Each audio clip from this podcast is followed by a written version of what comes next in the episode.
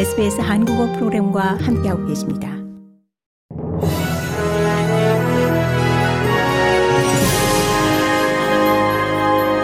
(2023년 1월 3일) 화요일 저녁에 SBS 한국어 간추린 주요 뉴스입니다. 호주로의 이민이 팬데믹 이전 수준으로 회복한 것으로 집계됐습니다. 이번 주말 재무부의 인구 성명서를 발표할 예정인 짐 차머스 재무장관은 투지비 라디오에 출연 이와 같이 밝혔습니다. 차머스 재무장관은 이민이 경제에 중요하지만 이민이 호주인들을 훈련시키거나 일하기를 원하는 노인이나 부모를 대신하는 대체제가 돼서는 안 될 것이라고 강조했습니다. 한편 팬데믹 기간 동안 호주로의 이민은 약 50만 명가량 줄었던 것으로 파악되고 있습니다.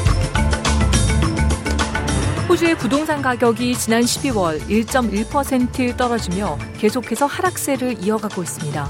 부동산 데이터 분석 업체 코오로직에 따르면 지난 12개월 동안 호주의 부동산 가격은 5.3% 하락했습니다.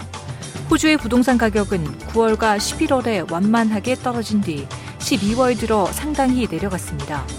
PropTrack의 경제학자인 앤 플라허티 씨는 부동산 가격 하락은 지난 12월 호주 전역 모든 도시에서 포착됐으며 캔버라의 집값이 가장 크게 떨어졌다고 밝혔습니다.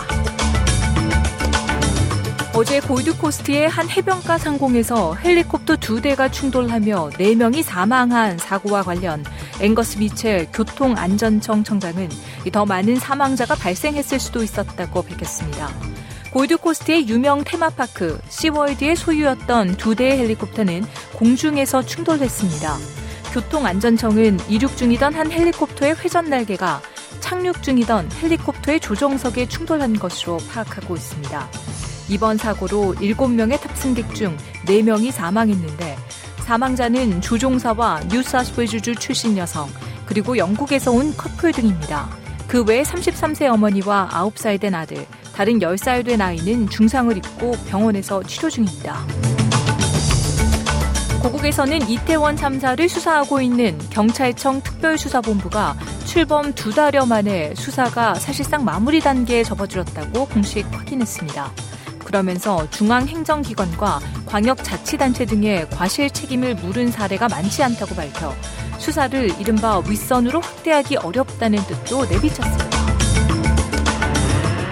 지난해 코로나19 백신 접종 거부로 호주에서 추방당한 노박 조코비치가 1년 만에 돌아와 애들레이드에서 테니스 첫 단식 경기에서 승리했습니다. 조코비치는 컨스탄트 레스티엔을 6대3, 6대2로 이기며 애들레이드 International 테니스 대회 2라운드 진출을 확정지었습니다. 조코비치는 21개의 그랜드슬램 트로피 중 9개를 획득한 호주로 돌아와 기쁘다라며 자신의 손에 입을 맞추고 코트를 매만졌습니다. 그는 작년과 같은 상황은 누구에게나 쉽지 않겠지만 테니스에만 집중할 수 있고 여러분과 즐거운 시간을 보낼 수 있어 기쁘다라고 밝혔습니다. 이상 2023년 1월 3일 화요일 저녁에 SBS 한국어 간추린 주요 뉴스였습니다. 뉴스의 나혜인이었습니다.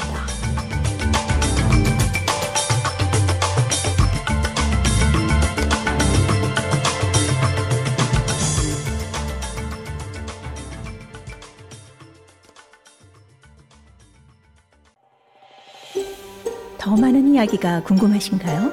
Apple Podcast, Google Podcast, Spotify 또는 여러분의 podcast를 통해 만나보세요.